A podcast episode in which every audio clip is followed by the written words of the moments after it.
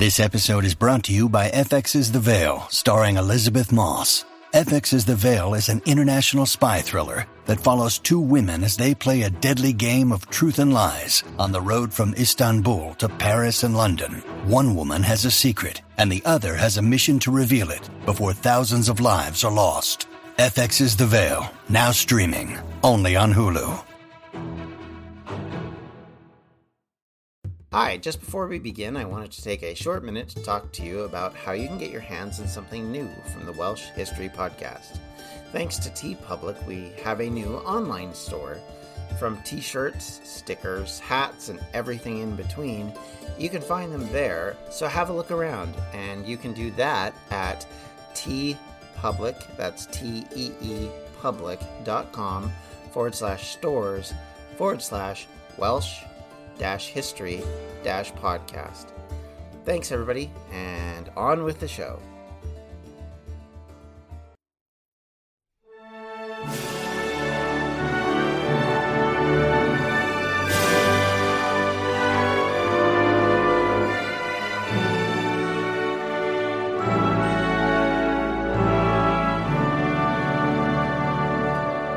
Welcome back to the Welsh History Podcast, episode 152 Men of Harlech. This episode's going to be a little bit different in part because we're going to talk a little bit about the past, but we're also going to talk about more modern things to kind of give some context to something of a interesting subject matter. Now, normally I don't usually swing back and forward in the in the generations yet, but uh, but I wanted to do this because I wanted to cover uh, both the castle and the the resistance that's being put up, but also talk about the poem slash song that came out of it, and kind of a little bit about the various versions of it that exist, because I think there's some fascination around that. So let's get started, shall we?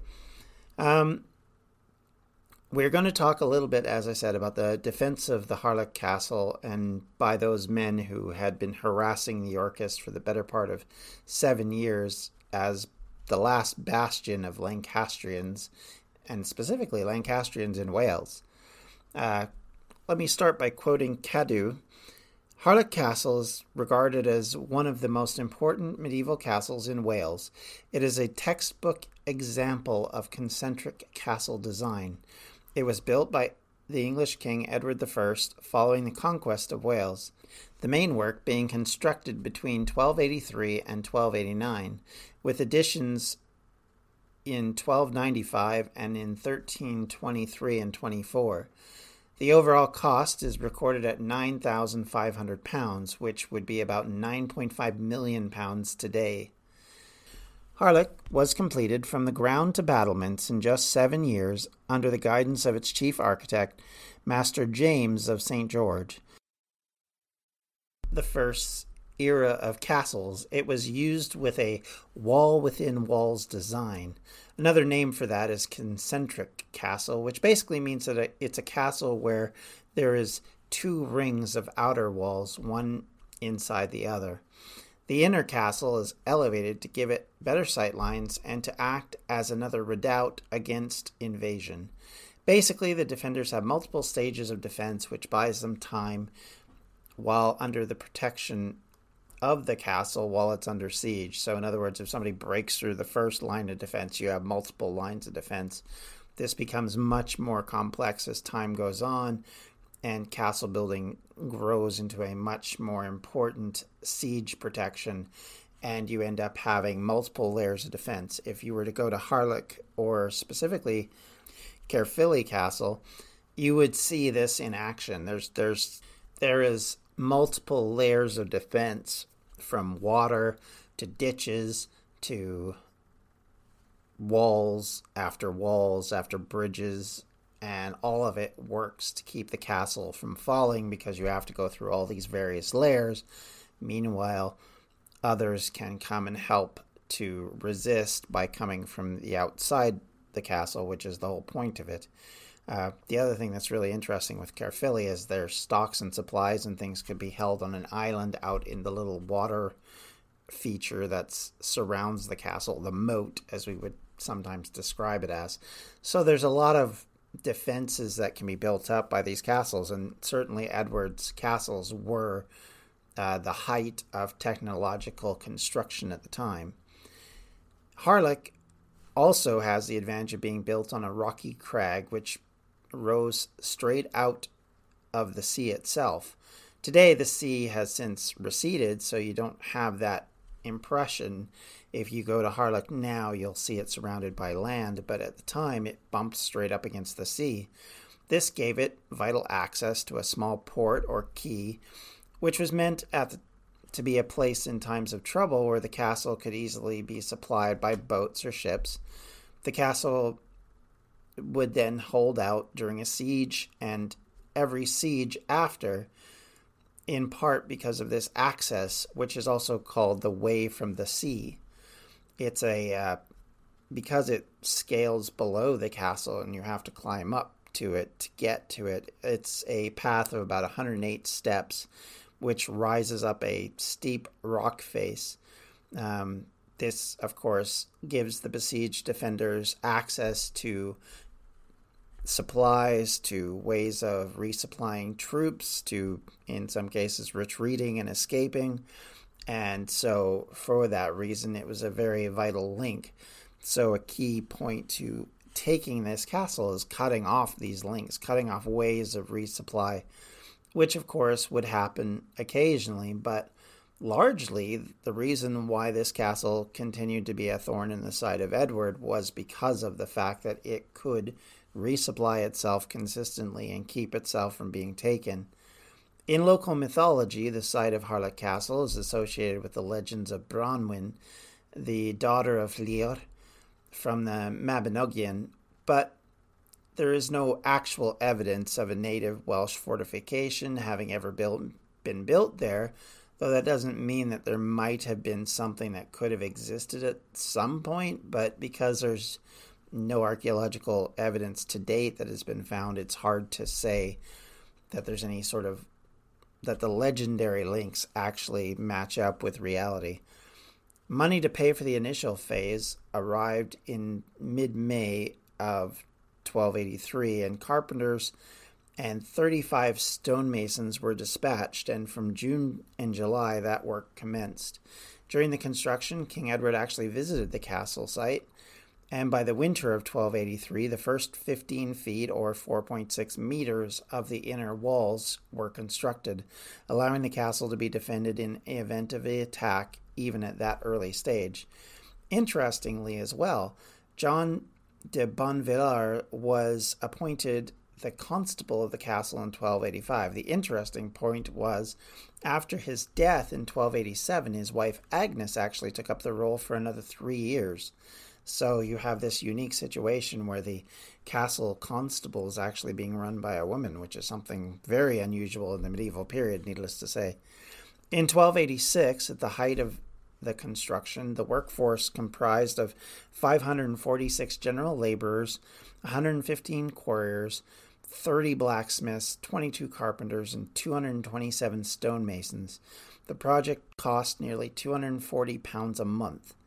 The castle was essentially completed by the end of 1289, having a cost estimated around, as I said earlier, nearly 9,000 pounds when complete in full, but at this point it was 8,190 pounds, about 10% of the 80,000 pounds that Edward had set aside on his castle building projects in Wales between 1277 and 1304. Yet, for all its defences and fearsome reputation, the castle fell to Owen Glyndwr in 1404, becoming his base of operations and shared seat of government for much of the life of his rebellion.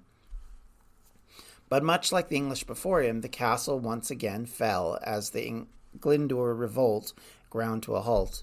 The reality of 15th century warfare was it was much harder to maintain defenses, which worked very well against stones, balls, and arrows, but struggled against cannons. The constant war of the medieval period meant that there was a constant arms race. Everything from armor, ammunition, formations, and development of cannons and guns changed the way wars were fought. And siege warfare is no different. In 1464, William Herbert had been given a commission to finally put an end to the defense and harassment coming from Harlech. This need was sped up as Jasper Tudor made his way to Brittany to seek aid from them with a letter from King Louis XI stating his support for them, although that letter apparently mysteriously was never approved by Louis, according to him later. A lot of people suspect this is more to do with his political shenanigans rather than actuality. The Duke of Brittany supplied a navy to protect Jasper from the Yorkists as he tried to return to Wales once more. We do not know actually a lot about the Welsh resistance in this period, but what we do know is that Jasper led raids across North Wales during it. I would take it that likely he was based in Harlech, but much like Owen Glyndwr before him, he was like smoke to catch, frustrating the Yorkists even while other Lancastrians failed miserably.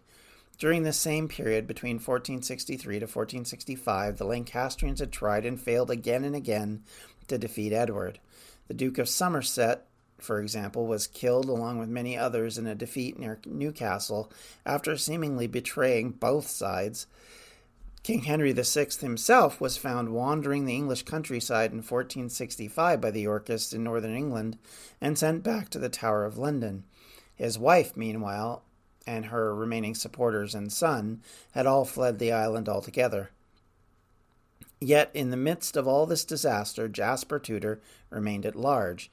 He was a consistent, complete, and total thorn in their side. He arrived at Harlech at June 24th, 1468, to set again to cause problems for Edward. He gathered 2,000 men and then captured Denbigh Castle once more. As an act of defiance and to basically show that he could do whatever he wanted, he burned the new part of the town to the ground, more or less as a burning effigy to the futility of Edward's campaign. He struck all around Flintshire, causing enough damage that most of the county would not be able to pay their taxes for up to five years after the fact. He had become more than a slight nuisance. The continued presence of Jasper and his base at Harlech was a complete embarrassment, and Jasper was becoming famous around Europe for his exploits against Edward effectively tilting at the windmill for the Lancastrian cause.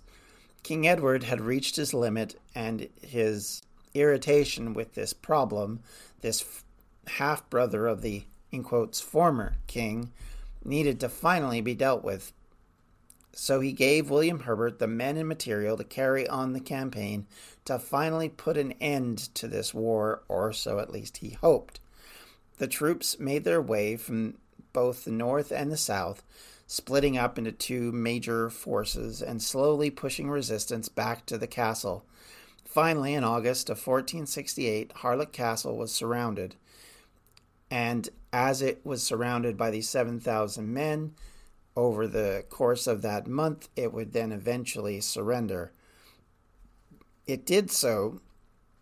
If you're like me and eating healthy is a bit of a problem, let me bend your ear a little bit to eat stress free this spring with Factor's delicious, ready to eat meals. Every fresh, never frozen meal is chef crafted, dietitian approved, and ready to eat in just two minutes. Choose from a weekly menu of 35 options, including popular options like Calorie Smart, Keto, Protein Plus, or Vegan and Veggies. Also, discover more than 60 add ons every week, like breakfast, on the go lunch, snacks, and beverages to help you stay fueled and feel good all day long. What are you waiting for? Get started today and fuel up for your springtime goals. Get chef prepared meals on the table in two minutes with Factor's ready to eat meals so you can get back to doing what you love this spring. Also, if you're looking for gourmet meals, try meals that feature premium ingredients like filet mignon, shrimp, truffle butter, broccolini, and asparagus. We're celebrating Earth Day all month long. Look out for the Earth Month Eats badge on the menu for our lowest carbon footprint meals. Head to factormeals.com slash Welsh History Pod 50 and use the code WelshHistoryPod50 to get 50% off your first month plus 20% off your next month. That's code Welsh History Pod 50 at factormeals.com slash Welsh History Pod 50 to get 50% off your first box plus 20% off your next box while your subscription is active. Hello, we have this superb podcast called We Didn't Start the Fire, the only podcast started by Billy Joel. It is the most original, fascinating, and random way to learn the story of the 20th century. Oh, pretty darned random. And we are joined by some pretty incredible guests. I only wrote stuff that I wanted to hear. If it turned out to be a hit, it was pure dumb luck. With me, Katie Puckrick. And me, Tom Fordyce. This is We Didn't Start the Fire, the only podcast started by me, Billy Joel. The Battle of Waterloo was one of the most famous turning points in world history. But what happened next? My name's David Montgomery, and I'm the host of The Siècle, a history podcast that tackles exactly that. Join me as I cover France's overlooked century in between Napoleon and World War I. The Siècle, spelled S I E C L E, is part of the Evergreen Podcast Network and can be found wherever you get podcasts. Surprisingly with very little resistance and against the run of what will be told later in this story. Poet Hywel Dafydd told of men being shattered by the sounds of the guns, with 7,000 men shooting at every port, their bows made from every yew tree, which sounds like a myth made to defend those who gave in, likely because they knew they were beaten rather than from some sort of shell shock or arrow shock. I don't know exactly what the term would be. 50 prisoners were taken, including the Welsh constable and defender of the castle, David ap Ioan ab Enan, who had kept little Harlech for so long, alone faithful to the weak crown. In quotes. Likely, its defenders saw little point in trying to hold out against a massive army arrayed against it and on August 14th, 1468, the defense of the Harlech Castle, the last Lancastrian resistance in Wales, came to an end. However, Jasper Tudor remained able to escape once more. Jasper is said to have made his escape either in a small boat or by hiding amongst the locals as a ship worker carrying a bundle of pea pods. Considering how wily Tudor had been at escaping over the years, it would not be a complete surprise if this is somewhat accurate. Jasper was able to get away and return to Brittany to continue to harass the Yorkists, much to the frustration of all of them. The legend of the Men of Harlech has taken on a life of its own ever since. There is a bit of conflict over the foundation of the famous poem and to whom the Men of Harlech refers.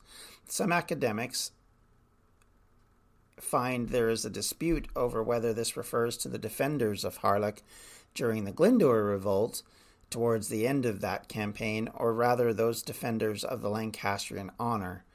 Likely part of this is due to the nationalism found in some of the lyrics, which were written in a Victorian era not well known for its uh, nationalistic tone on some occasions. The familiar music that accompanies the song was first published without words in 1794 as Gorhoffedd Gwŷr Harlech, in English, March of the Men of Harlech, in the second edition of The Musical and Poetical Relics of the Welsh Bards. But it was said to have come from an earlier song, which we have little to no evidence of. That, of course, doesn't mean that it could not have been composed earlier, but we just really don't know one way or the other.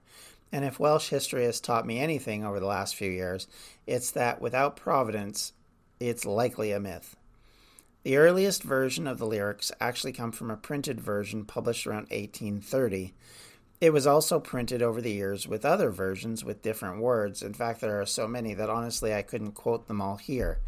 Sometimes that means the same tune would be used with different lyrics, much like as examples, My Country Tis of Thee in the USA, which is just God Save the Queen slash King, repurposed to be one of their the young country's first national anthems, which, not going to lie, feels a bit weird when I hear it. The first Welsh lyric version of Men of Harlech was published in the Gems of Welsh Melody, edited by John Owen, a Welsh poet in 1860. An edition containing Welsh and English lyrics was then published in Ruthin, Wales in 1862. The song was published in Volume 2 of the 1862 collection Welsh Melodies with Welsh lyrics by the Welsh poet John Jones, or also known by his bardic name as Talhaiarn, and the English lyrics by Thomas Oliphant, president of the Madrigal Society. Another source attributed to the Welsh words to the poet John Ceiriog Hughes, first published in 1890, and it says the English words were published during 1893, but obviously this was clearly predated by many times. Older listeners of this podcast, or people who may have a fondness for older movies, may remember hearing this song in both the 1941 movie How Green Was My Valley or from the 1964 movie Zulu. However, the words in that particular version are changed and uh, the song is very popular actually amongst militaries across the Commonwealth, including Canada and Australia and various places, where it is used as uh, regimental songs in a few occasions. In one rather interesting, sad, I don't know how you describe it, story, uh, Rick Rescorla, and I apologize if I murdered that name, was the chief of security for Morgan Stanley's World Trade Center office, and it was claimed that he sung a Cornish adaptation of the Men of Harlech in a bullhorn, along with many other Cornish and other songs, to help keep employee spirits up while they evacuated during the September 11th attacks. And uh, after helping save more than 2,700 employees, he returned to the tower to help evacuate others until it collapsed. Now, in a to kind of give you an idea of what these versions are like, I'm going to read them, not try and sing them because goodness knows I'm not sure you want that. But just to kind of give you a few examples, we'll read three so you can see how very different and very unique they are. The Zulu one is even more different, which is all very odd. So, so what we'll do is we'll start actually with with the one I find most interesting out of the English translations, which is the John Oxenford version which is Men of Harlech, march to glory. Victory is whoring over the ye. Bright eyed freedom stands before ye. Hear ye not her call? At your sloth she seems to wonder. Rend the sluggish bonds asunder. Let the war cry's deafening thunder every foe appall. Echoes loudly waking, hill and valley shaking, till the sound spreads wide around, the Saxon's courage breaking your foes on every side assailing, forward press with heart unfailing, till invaders learn with quailing, Cambria never can yield. Thou who noble Cambria wrongest, know that freedom's cause is strongest, freedom's courage lasts the longest, ending but with death. Freedom's countless hosts can scatter, freedom's stoutest mail can shatter Freedom's thickest walls will batter. Fate is in her breath. See, they now are flying. Dead are heaped with dying. Over might hath triumphed right, our land to foes denying. Upon their soil we will we never sought them.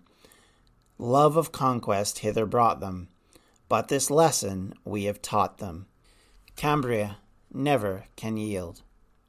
So that's that version. Now, let me read you one of the original versions in English. This is the 1830 version, which was republished by Thomas Oliphant. And this again, the lyrics are different. Hark, I hear the foe advancing, barbed steeds are proudly prancing, helmets in the sunbeams glancing, glitter through the trees. Men of Harlech, lie ye dreaming, see ye not their falchions gleaming, while their pennons gaily streaming, flutter in the breeze. From the rocks rebounding, let the war cry sounding, summon all at Cambria's call, the haughty foe surrounding. Men of Harlech on to glory, see your banner famed in story, waves these burning words before thee, Britain scorns to yield. Mid the fray, see dead and dying, friends and foes together lying, all around the arrows flying. scatter sudden death. Frightened steeds are wildly neighing, brazen trumpets hoarsely braying, wounded men for mercy praying, with their parting breath. See, they're in disorder. Comrades, keep close order. Ever they shall rue the day they ventured o'er the border.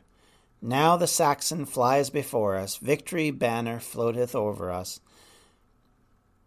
Raise the loud, exulting chorus, Britain wins the field.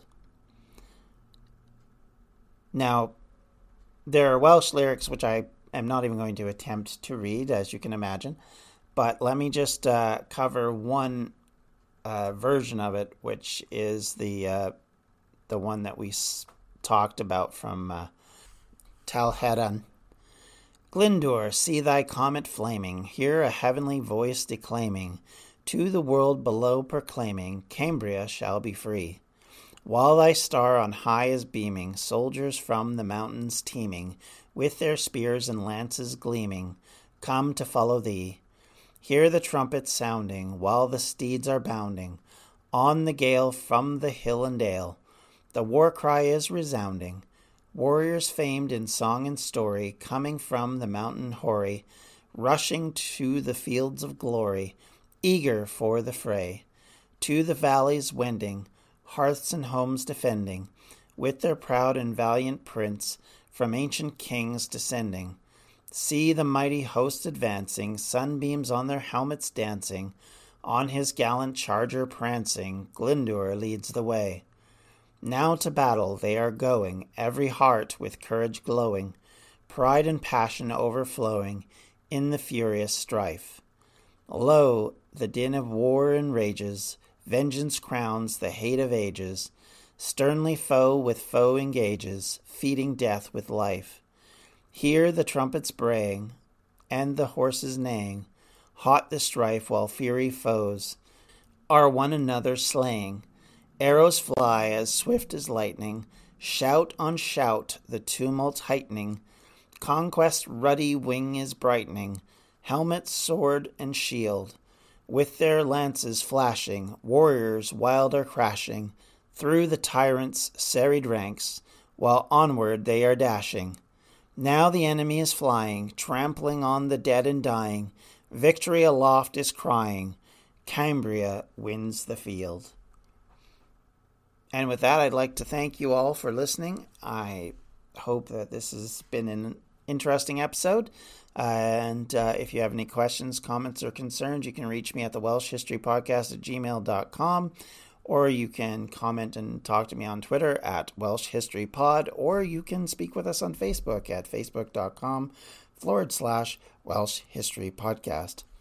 On that note, take care, everyone. We'll see you later, and now we'll play the Men of Harlech from a 1912 version of the song. Until next time, everyone, take care. Have a great day. Goodbye.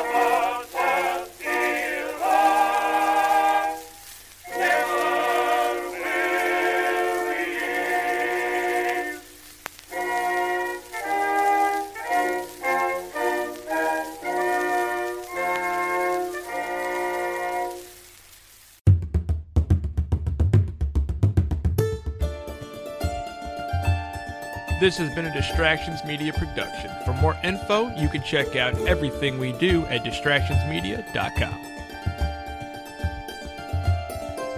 Welcome to Anthology of Heroes, the podcast that explores the most pivotal moments of history through the eyes of those who lived it.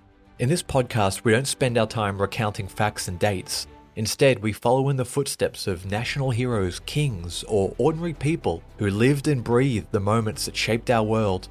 We're not hemmed in by eras, borders, or religions. Instead, we seek out the tales of those who defied the odds and fought passionately for their beliefs. Whether they're right or wrong is up to you to decide. From Vercingetorix's doomed rebellion against Rome, to Osceola's unshakable war against the USA, all the way up to the inspiring Sobibor concentration camp uprising in World War II, each episode is an immersive listening experience, blending music and sound effects to really draw you into the story. Our episodes go for about 45 minutes, making them perfect for your commute, and are crafted using a wealth of historical sources, which I list on our website if you want to learn more. I'm the host, Elliot Gates, and I'm thrilled to have you joining me as we uncover history's hidden gems and illuminate the faded pages of our past. Look out for the Anthology of Heroes podcast on Spotify, Apple Music, or anywhere else you get your podcasts from.